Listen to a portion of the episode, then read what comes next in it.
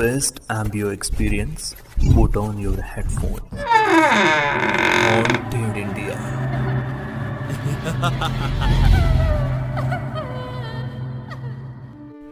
అది తెలంగాణలోని మామిడిపల్లి అనే ఒక చిన్న గ్రామం పచ్చటి పైరు పంటలతో నునుపు కొండలతో అనుబంధాలను అల్లుకునే మనుషులతో ఎల్లప్పుడూ ఆహ్లాదకరంగా ఉంటుంది ఆ ఊరి బస్ స్టాప్లో మధ్యాహ్నం ఒంటి గంటకు వచ్చే బస్ కోసం మల్లేష్ ఎదురు చూస్తూ ఉన్నాడు.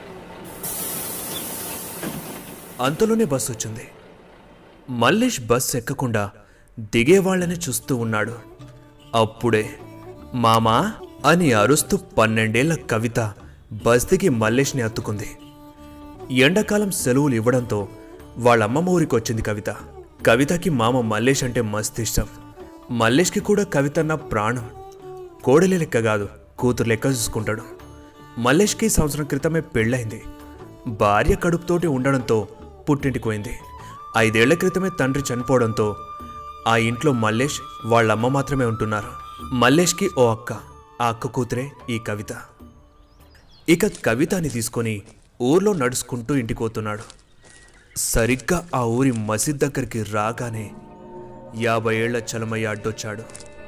మల్లేష్ని కోపంగా చూస్తూ పక్కనే ఉన్న కవితని ఓ రకంగా చూస్తూ పోతుంటే కవిత ఇట్రా అని మల్లేష్ కవితని పక్కకి తీసుకొని కవిత ఆ దిక్కు చూడకమ్మా ముందు చూడు అని బెదిరించాడు. అయినా కవిత వినకుండా మెల్లిగా ఓసారి వెనక్కి చూసింది. చలమయ్య కవితని చూసి చిన్నగా నవ్వాడు. అతని పుచ్చిపోయిన పళ్ళను చూసి కవిత దడుచుకొని మామా గతనేందే నన్ను చూసి నవ్వుతాండు అని అడిగింది. నువ్వు మళ్ళా గాంధీకి చూసినావా? చూడకన్నా కదా? నడు ముందుకి అని దబదబా ఇంటికి తీసుకుపోయిండు. ఇంటికి వెళ్ళినాక అవ్వతో ముచ్చట్లు పెట్టి రాత్రైనాక అవ్వ చెప్పే కథలు వింటూ గోరుముద్దలు తిన్నది కవిత. చీకటి పడ్డాక చుక్కల్ని చూస్తూ ఆరుబయటే అవ్వ పక్కన పడుకుంది. పొద్దు పొడిసేసరికి అవ్వ లేచింది. ఆవు పాలు పితికి వేడి చేసి కవితకిచ్చింది. మల్లేష్ పొలానికి వెళ్ళిపోయాడు. కవిత తన స్నేహితురాళ్ళతో సాయంత్రం దాకా ఆడేసి ఇంటికి వెళ్ళింది. మామ పొలం నుండి వచ్చి కవితని ఊరి బయట ఉండే హోటల్కి తీసుకెళ్ళి బజ్జీలు తినిపిస్తూ ఉన్నాడు. అప్పుడే అక్కడికి చిలమయ్య వచ్చి వాళ్ళకి ఎదురుగా కూర్చొని కవితని తినేసేలా చూస్తున్నాడు. కవిత ఇటు తిరిగి కూర్చొని అని మల్లేష్ అని ఏయ్ ఏం చూస్తున్నావు? ఆ? నరసప్ప గీతని హోటల్కి ఎందుకు రానిచ్చినావు? పొమ్మను. అని అనగానే నరసప్పతో పాటు కొంతమంది చలమయ్యను బెదిరించి హోటల్ నుండి వెళ్ళగొట్టారు.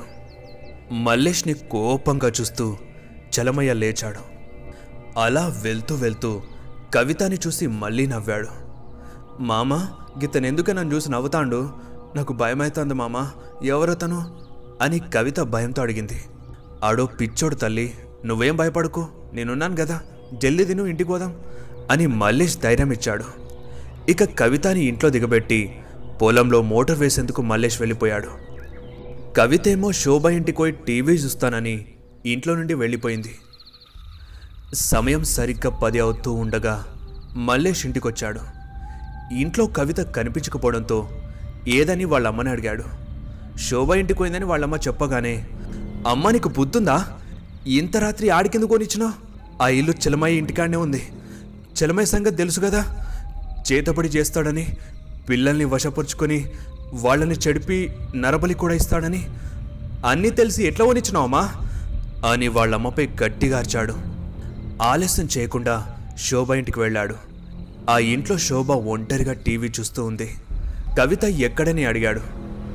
కవిత ఎనిమిది గంటలకే ఇంటికి పోతున్నా అని చెప్పి పోయింది కాక అని శోభ చెప్పగానే మల్లేష్ మొహమంతా చెమటలు వచ్చేశాయి రెండు గంటల క్రితం బయలుదేరిన పిల్ల ఇంకా ఇంటికెందుకు రాలేదు అని ఆలోచిస్తూ వీధి అందరినీ అడుగుతూ చలమయ్య ఇంటి దగ్గరికి పోయి ఆగిండు.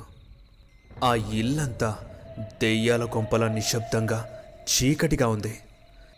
చలమయ్యా! ఏ చలమయ్యా! అని గట్టిగా అరిచాడు. లోపల నుండి సమాధానం లేదు. ఇక ధైర్యం చేసి తలుపు తెరిచి లోపలికెళ్ళి చూస్తే ఇల్లంతా ఖాళీగా ఉంది. చిలమయ్య ఇంట్లో ఎక్కడా లేడు.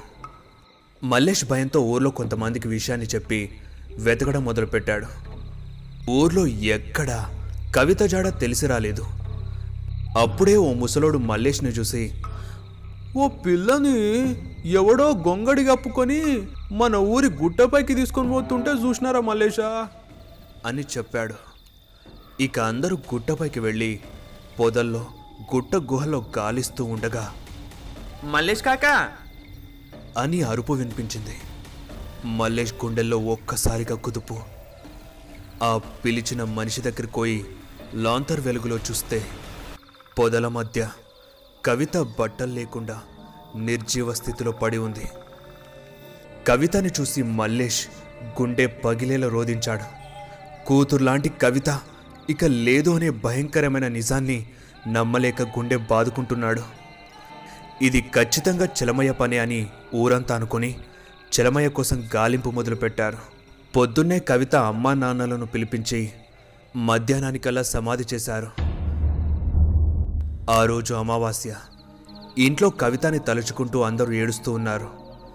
చలమయ్య అప్పుడే ఊళ్ళోకి రావడంతో అతన్ని ఊళ్ళో వాళ్ళు పట్టుకొని చెట్టు కట్టేసి గుడ్లు పీకేసి కింద కత్తరించి తలని నరికేశారు. అక్కడే చలమయ్యను కాల్చి బూడిద చేశారు. చలమయ్య మూగవాడు కావడంతో అతని రోదన ఎవ్వరికి అర్థం కాకముందే అనంత వాయువులో కలిసిపోయాడు. సమయం రాత్రి పన్నెండు కావస్తోంది. అమావాస్య కావడంతో ఆ ఊరు చిమ్మ చీకటిలో మునిగిపోయింది. కొండలపై నుండి నక్కలు రోదిస్తూ ఉన్నాయి. కవితని పాతిపెట్టిన పొలంలో ఏదో అలజడి.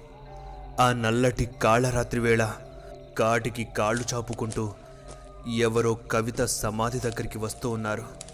సమాధి దగ్గరికి చేరి చేతిలో ఉన్న పారతో బొందని తవ్వడం మొదలుపెట్టాడు.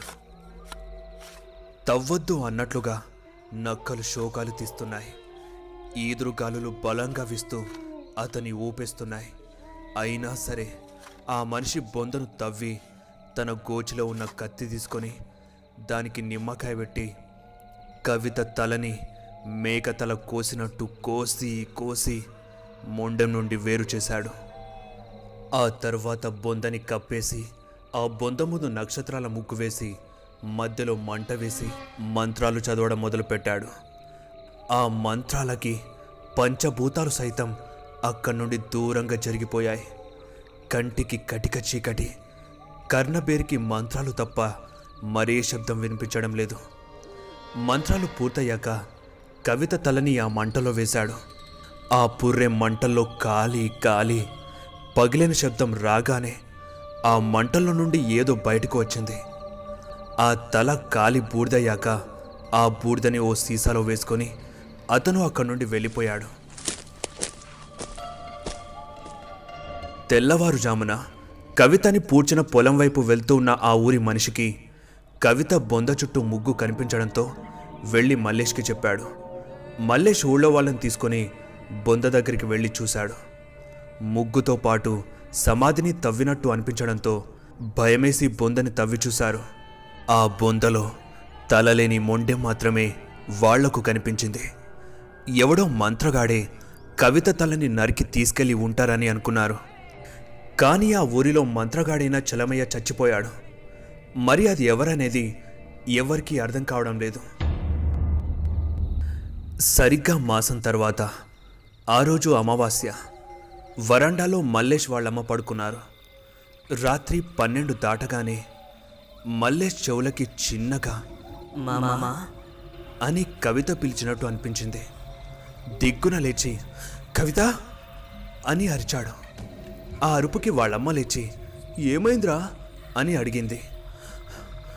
కవిత కవిత పిలిచినట్టు అనిపించిందమ్మా అని మల్లేష్ చెప్పగానే వాళ్ళమ్మ ఏడుస్తూ అదంటే నీకెంతో ప్రాణంరా?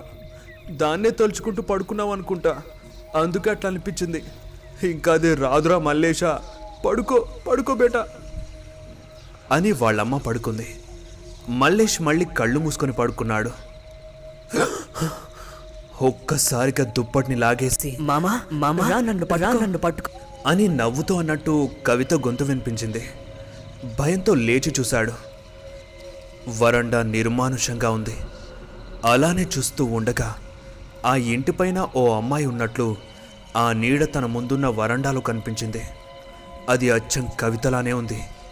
భయం భయంగా వెనక్కి తిరిగి పైన చూశాడు. అక్కడ ఎవరూ కనిపించలేదు. ఊపిరి తీసుకొని ముందుకు తిరగగానే మామా అని హఠాత్తుగా కవిత తల కనిపించింది. అంతే మల్లేష్ గుండె ఆగిపోయింది. అమ్మా అమ్మా అని అరిచి జరిగింది వాళ్ళమ్మకు చెప్పాడు. పొద్దున్నే లేచి మల్లేష్ని తీసుకొని వాళ్ళమ్మ దర్గాకి పోయి కాశీంకి చూపించింది. కాశీం ఆయత్లు చదివి బూడిదని మల్లేష్ నుదిటిపై పెట్టి కళ్ళు మూసుకున్నాడు. మెల్లిగా తెరిచి మల్లేష్ బేట నీ కోడలు కవిత దయ్యమైంది. నువ్వంటే ఇష్టం కాబట్టి నీతో మాట్లాడాలని ప్రయత్నిస్తోంది. ఎంతైనా అది ఆత్మ మనకి మంచిది కాదు. ఇదిగో ఈ తాయెత్తు కట్టుకో. నీకు మళ్ళీ అది కనిపించదు అని చెప్పి చేతికి తాయెత్తు కట్టి పంపించాడు. ఆ రోజు నుండి మళ్ళీ కవిత ఆత్మ కనిపించలేదు. కానీ మాసం తర్వాత ఆ రోజు అమావాస్య. పొలంలో అడవి పందులు పడుతూ ఉండడంతో పడుకునేందుకు మల్లేష్ పొలంకి వెళ్ళి మంచం వేసుకొని పడుకున్నాడు. సరిగ్గా పన్నెండు దాటిన తర్వాత పంది మూలిగినట్టు శబ్దం రావడంతో హఠాత్తుగా లేచి చూశాడు. పక్కన ఏమీ లేదు. చుట్టూ కాళరాత్రి చల్లగా వీస్తున్న గాలి ఆ వాతావరణానికి మల్లేష్కి లోపల వణుకుతోంది. ఇక పడుకుందాం అనుకుని పడుకుంటూ ఉండగా పొలంలో ఏదో పరుగు తీసినట్టు అనిపించింది. పందే అయుంటుందనుకుని లేచి పొలంలోకి ఉరికాడు. కానీ లోపల ఏమీ లేదు. ఇక వచ్చి పడుకుంటూ ఉంటే మామా అని కవిత పిలిచినట్టు అదే గొంతు వినిపించింది. మల్లేష్ తడుచుకొని వెంటనే తన చేతికున్న తాయత్ను చూశాడు. ఆ తాయత్తు చేతికి కనిపించలేదు. పొలంలోకి వెళ్ళినప్పుడు ఎక్కడో తెగి పడిపోయి ఉంటుంది. ఇక భయంతో దుప్పటి మూసేసుకున్నాడు. లోపల వణుక్కుంటూ ఉంటే కవిత కాలి గజ్జలు తన దగ్గరికి వస్తున్నట్టు శబ్దం వినిపించి దుప్పటిని కొంచెం లేపి చూశాడు. ఎదురుగా ఏమీ కనిపించలేదు. కానీ తన తల వెనక జుట్టు గాలోలేస్తూ కనిపించేసరికి గుండె ఆగి మంచం దిగాడు. మంచం వెనకాల కవిత మల్లేష్ని చూస్తూ ఉంది. ఇక్కడ ఇంట్లో నీళ్ళు తాగేందుకు లేచిన మల్లేష్ వాళ్ళ అమ్మకి మల్లేష్ గదిలో ఏదో చప్పుడు వినిపించడంతో లోపలికి వెళ్ళి చూసింది. లోపల ఓ మూలకి ఉన్న దండెంకి గొంగడి తగిలేసున్నట్టు కనిపించింది. కానీ మల్లేష్ గొంగడి ఎప్పుడూ వాడలేదు. అనుమానంగా దాన్ని తీసుకొని చూస్తే దానిపై రక్తపు మరకలున్నాయి. ఇక్కడ పొలంలో కవిత ఆత్మ మల్లేష్ని చూస్తూ ఎందుకు మామా? ఇట్లా చేసినావు నన్నెందుకు చంపినావు? అని కవిత అనగానే మల్లేష్ భయంతో కవిత అది అది నన్ను క్షమించమ్మా. నేను మహా పాపం చేశాను. నాకు అనంత శక్తులు నిధి దొరకాలంటే అమావాస్య ముందు రోజు చనిపోయిన కన్నెపిల్ల తలని అమావాస్య రోజు కాల్చి బూడిద చేసి ఆ బూడిదని తినాలి. అందుకే నిన్ను బలి చేశానమ్మా అని మల్లేష్ అన్నాడు. నన్ను చావమన్నా హాయిగా చచ్చేదాన్ని. తండ్రిలాగా ప్రేమించి నన్నెందుకు చెడిపోయావు మామా? చే నేను మామ అనడం కూడా మహాపాపం. నీలాంటివాడు బతకడం మహాఘోరం అని చంపేందుకు మల్లేష్ దగ్గరికి వెళ్తుంటే నన్నేం చేయొద్దమ్మా. ఆ రోజు కామంతో కళ్ళు మూసుకుపోయి ఆ పని చేశాను. నన్ను వదిలే తల్లి అని మల్లేష్ బతిమలాడుతున్నా. కవిత వినకుండా దగ్గరికి వస్తూనే ఉంది. ఇక మల్లేష్ అక్కడి నుండి దూరంగా పారిపోతూ ఉన్నాడు. అప్పుడే హఠాత్తుగా చలమయ్య ఆత్మ అడ్డు తగిలింది.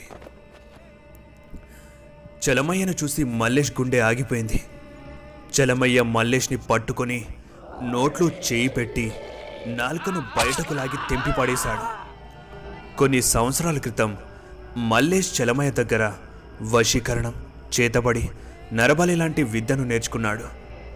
తనకి ఎదురు ఎవరు ఉండకూడదనే ఉద్దేశంతో మల్లేష్ చలమయ్య నాలుకను కోసేశాడు.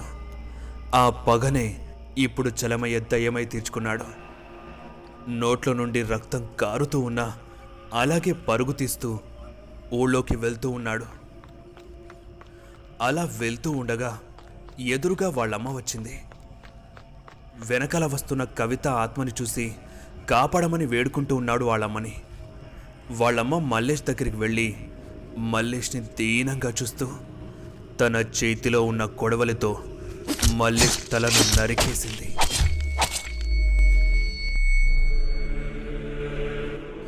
మీ దగ్గర కూడా ఇలాంటి నిజమైన లేదా ఫిక్షనల్ కథలుంటే నాకు మెయిల్ కానీ ఇన్స్టాలో మెసేజ్ కానీ eight three two eight double six eight five seven one నంబర్కి కాల్ చేసి చెప్పండి. ప్రతి ఆదివారం మీ స్టోరీ మన ఛానల్లో వస్తుంది. దాంతోపాటు twenty percent revenue share plus credit కూడా లభిస్తుంది. ఛానల్ మెంబర్షిప్ తీసుకొని మన ఛానల్ గ్రోత్కి ఎంతో సపోర్ట్ చేస్తున్న ప్రవీణ్ కుమార్ జలజ ఆటూరి ప్రణీత్ కుమార్కి థ్యాంక్ యూ సో మచ్. మీరు ఇలానే సపోర్ట్ చేస్తూ ఉంటారని మనస్ఫూర్తిగా కోరుకుంటున్నాను. మీరు కూడా సపోర్ట్ చేయాలి అనుకుంటే జాయిన్ బటన్పై క్లిక్ చేసి మెంబర్షిప్ తీసుకోండి. దీనివల్ల మీకు ఎక్స్క్లూజివ్ కంటెంట్ కూడా లభిస్తుంది. థ్యాంక్ యూ సో మచ్ జై హింద్ ఇప్పుడు ఈ స్టోరీని యూట్యూబ్లోనే కాదు Spotify Wynk music Apple podcast Google podcast Jio Saavn గానాలో కూడా వినండి. మరిన్ని అప్డేట్స్ మరియు షార్ట్ స్టోరీస్ కోసం మన ఇన్స్టాగ్రామ్ పేజ్ని ఫాలో అయిపోండి. లింక్ డిస్క్రిప్షన్లో ఉంది. ఈ స్టోరీ కనుక మీకు నచ్చినట్టయితే లైక్ చేసి కామెంట్ చేసి షేర్ చేయండి. ఇక మరిన్ని హర్రర్ స్టోరీస్ కోసం సబ్స్క్రైబ్ చేయండి.